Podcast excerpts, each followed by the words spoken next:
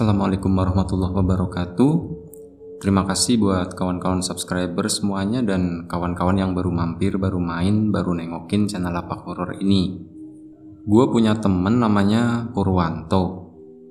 Nah, akhir tahun kemarin itu ceritanya dia habis dapat rezeki nomplok ya.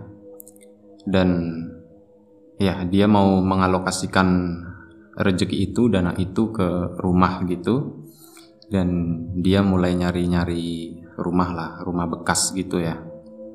Beberapa hari setelah dia nyebar info itu kalau dia lagi nyari rumah, datanglah satu orang ke rumah dia itu buat nawarin rumah, rumah bekas gitu dan harganya relatif murah. Kalau nggak salah ukurannya tuh tanahnya tuh sekitar 200 meter persegi dengan luas bangunan yang gue sendiri kurang tahu tapi itu melihat ukuran tanah segitu dijual dengan harga cuman 125 juta gitu itu tuh termasuk murah banget. Di mana di daerah gue itu pasarannya untuk 1 meter tuh udah sekitar 2 jutaan ya. Harusnya tuh ya 200 meter persegi kali 2 juta itu udah 400 juta. Cuman entah kenapa harganya begitu murah akhirnya si Purwanto itu kan tertarik kan buat nengokin rumahnya kayak gimana sih gitu udah akhirnya nggak lama setelah itu janjianlah mereka si Purwanto sama si broker itu ya. Mereka nengokin rumah yang ditawarin kebetulan lokasinya tuh nggak terlalu jauh dari rumahnya si Purwanto itu. Udah berangkat mereka berdua sama ada istrinya juga ikut bertiga ya. Itu nengokin rumahnya tapi pas itu cuman bisa ngelihat dari depan doang belum dari dalam ya karena pas itu yang punya lagi nggak ada di situ dan ya mungkin butuh janjian lagi gitu sama yang punya rumah. Kesan pertama yang dilihat sih rumah itu biasa aja ya, cuman memang kondisinya itu udah agak kotor karena rumah itu tuh udah dua tahun lebih nggak ditempatin karena yang punya rumah udah meninggal ya dan anaknya emang nggak mau nempatin rumah itu gitu. Nah, udah malam itu udah nengokin kayak gitu, ngelihat kondisi rumahnya yang seperti itu, si Purwanto pun nggak masalah ya dengan harga segitu yang cukup murah. Tapi banyak saran masuk gitu kan ke si Pur. Mending dicoba deh tanya tetangganya gitu kan, takutnya rumah dengan harga murah gitu takutnya ada masalah apa-apa-apa gitu. Termasuk tanya dulu semua surat-suratnya segala macem. Nah udah esok paginya Purwanto langsung tanya-tanya ke para tetangga rumah situ dan lumayan bikin kaget sih kalau ternyata ada yang bilang gitu rumah itu tuh rumah bekas dukun sorry bekas rumah dukun gitu. Jadi yang punya yang sekarang udah meninggal itu tuh kakek-kakek dan hampir selama hidupnya gitu profesinya tuh sebagai seorang dukun ya. Dan dukunnya tuh bukan dukun yang ecek-ecek gitu tapi itu benar-benar dukun yang dukun ilmu hitam gitu ya. Boleh dibilang kayak dia katanya gitu ya praktek teluh juga santet juga kayak gitu. Wah si Purwanto jadi gimana jadi bimbang gitu kan. Akhirnya malam harinya tengah malam gitu. Sebenarnya dia udah suka dengan itu ya harganya oke. Simple mikirnya sih gini oke ini dibeli tapi mungkin nanti rumahnya dibongkar aja gitu ya diperbarui segala macam Nah udah malamnya itu kan uh, ditengokin lagi ke sana. Itu dia bawa beberapa temen dan salah satunya itu ada orang pinter juga. Mereka ke sana bertiga dan mereka sampai sana itu sekitar jam satu malam dan sampai di depan rumah itu tuh nggak sebelum sampai di depan rumah itu tuh udah hawanya udah beda ya. Jadi rumah itu emang di samping rumah itu tuh masih ada ini ya masih ada tanah kosong sisanya sih semua tetangga-tetangganya itu rumahnya rapat. Cuman pas di rumah itu tuh ada kebun kanan kirinya gitu. Itu kebun orang ya. Nggak termasuk uh, ke dalam tanahnya si rumah dukun itu. Jadi pas ke sana itu pas sudah nyampe di kebunnya gitu kan belum nyampe depan rumahnya itu mereka itu ngelihat ada sosok pria. Ada pria nggak pakai baju gitu telanjang bulat gitu. Itu lagi berdiri di depan pagar rumah itu ngadep ke arah rumah. Nah mereka bertiga berhenti gitu kan. ya mereka kaget juga oh itu siapa tuh? gitu kan. Dikiranya orang gila atau gimana gitu. Nah si pria bugil itu si pria telanjang itu tuh lalu pas mereka berhenti gitu ya dia nengok dan ya mereka saling bertatap muka gitu. Tapi muka si pria itu tuh cuma lempeng doang kemudian nggak selang beberapa lama gitu kemudian sosok pria yang telanjang itu tuh masuk ke rumah itu ke rumah dukun itu dan dia tuh nembus pagar gitu terus masuk ke dalam dan dia juga nembus pintu gitu. Jadi apa yang mereka lihat itu sosok pria itu tuh bukan manusia ya. Itu entah apa gitu dan nggak berhenti di situ pas udah akhirnya kan karena bawa orang pinter gitu kan mereka jadi agak berani lah gitu kan. Oh mungkin ya ini rumah kosong udah lama nggak ditempatin wajar lah ada ada penghuninya kayak gitu. Akhirnya udah uh, mereka pun ngelanjutin langkah mereka.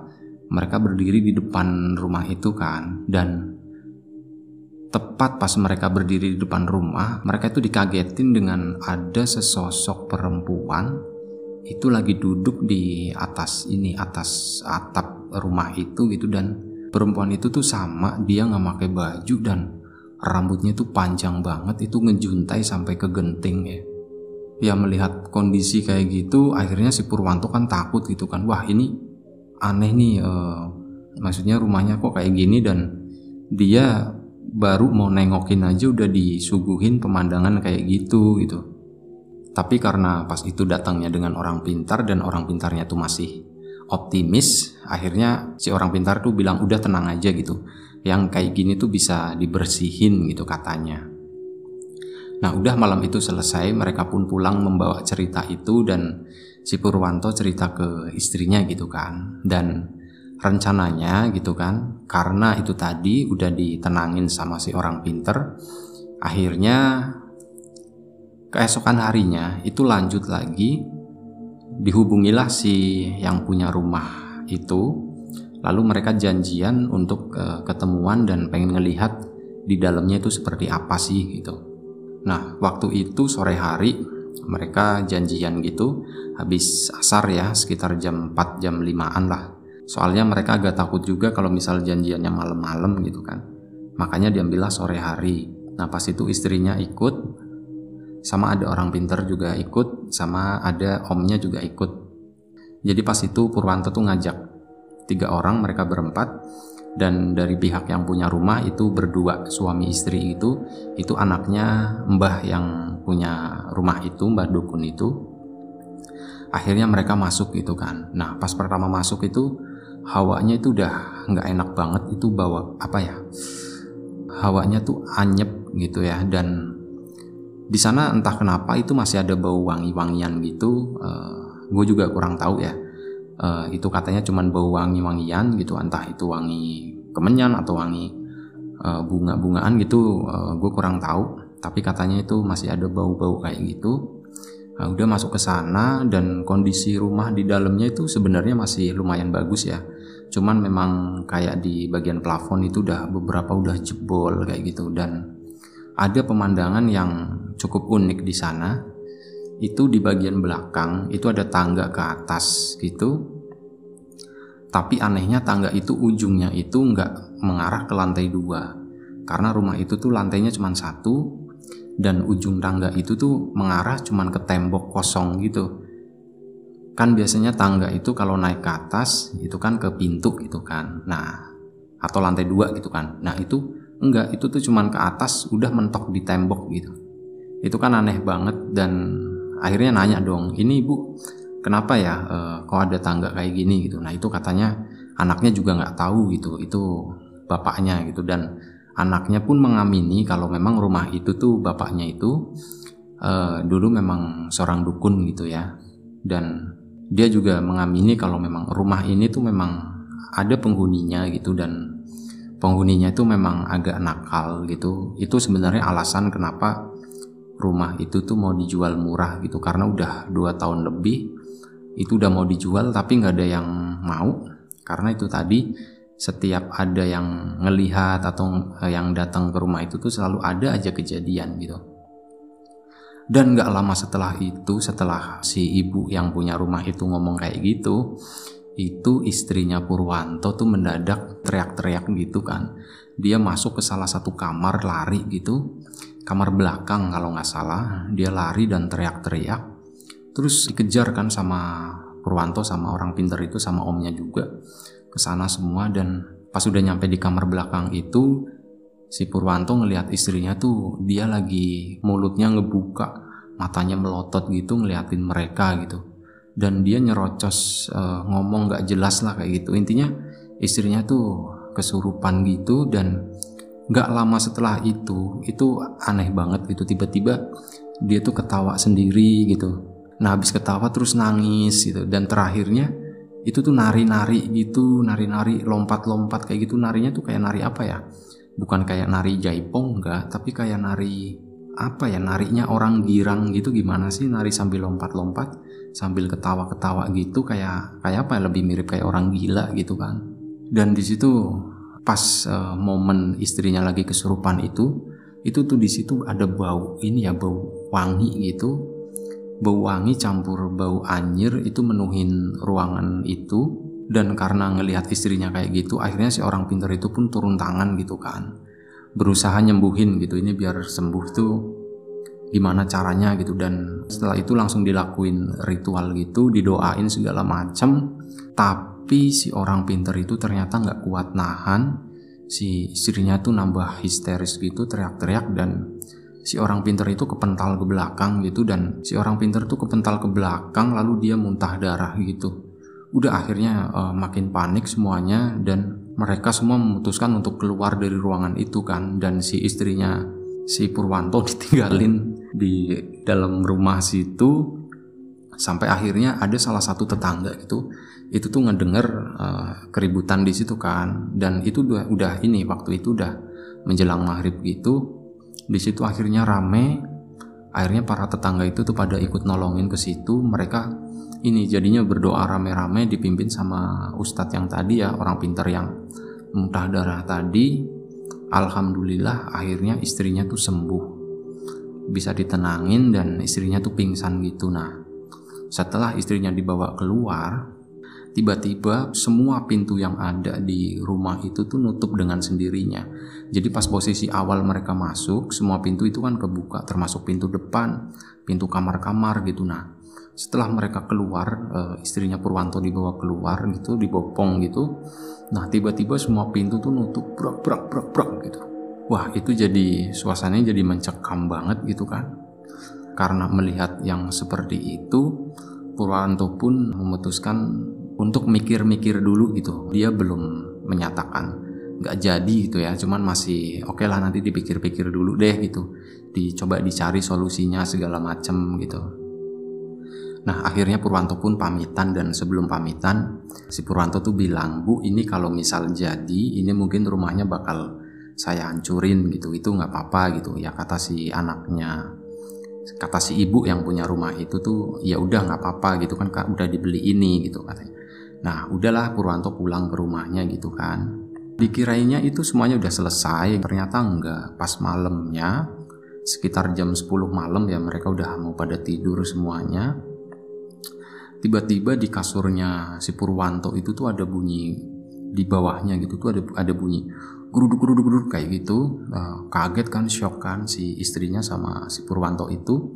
Anaknya juga ikut nangis karena takut gitu kan. Mereka lompat dari tempat tidur dan tempat tidurnya tuh masih bunyi gitu geruduk geruduk geruduk kayak gitu. Wah panik dong. Akhirnya mereka ngundang tetangga gitu kan. Tapi pas kebenaran waktu itu kondisi lagi hujan. Jadi cukup lama juga ngumpulin orang gitu kan karena mereka udah takut gitu nah pas mereka lagi mau menunggu orang datang gitu itu aneh banget. Jadi uh, kasurnya itu tiba-tiba keangkat gitu. Itu tuh masih mereka tuh masih pakai kasur kapuk ya. Jadi dari dalam kasur itu tuh kayak ada nyembul keluar gitu. Kasurnya ikut keangkat dan setelah kasur itu keangkat itu kan akhirnya kasurnya tuh jatuh gitu kan karena keangkatnya lumayan tinggi. Akhirnya kasurnya jatuh dan mereka tuh ngeliat ada sosok di bawah kasur itu tuh ada nggak tahu perempuan nggak tahu laki-laki. Itu tuh rambutnya panjang banget. Itu tuh rambutnya numbuh terus uh, nyampe nutupin ini ya nutupin tempat tidur di kamar itu. Dan itu terus panjang-panjang ngelebar-ngelebar gitu kan. Akhirnya Purwanto sama istrinya tuh teriak keluar. Udah ditinggalin lah si sosok itu di kamar sendirian dan tetangganya yang orang pinter yang kemarin itu ikut ke nengokin rumah itu akhirnya datang juga ke situ dan ya intinya gue nggak tahu ya didoain diritualin segala macem.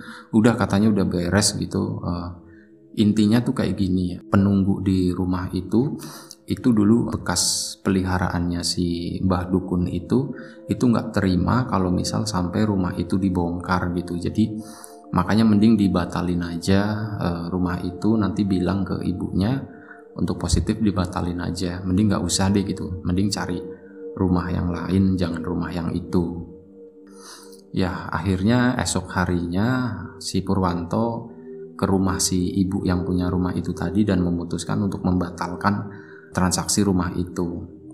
Dan semenjak hari itu udah kasus boleh dibilang selesai, udah nggak ada gangguan apa-apa lagi. Dan ternyata konon kayak sosok wanita perempuan dengan rambut panjang itu tuh nggak cuman Purwanto aja yang ngelihat, tapi memang tetangga-tetangganya itu juga udah sering banget ngelihat sosok itu di sana gitu.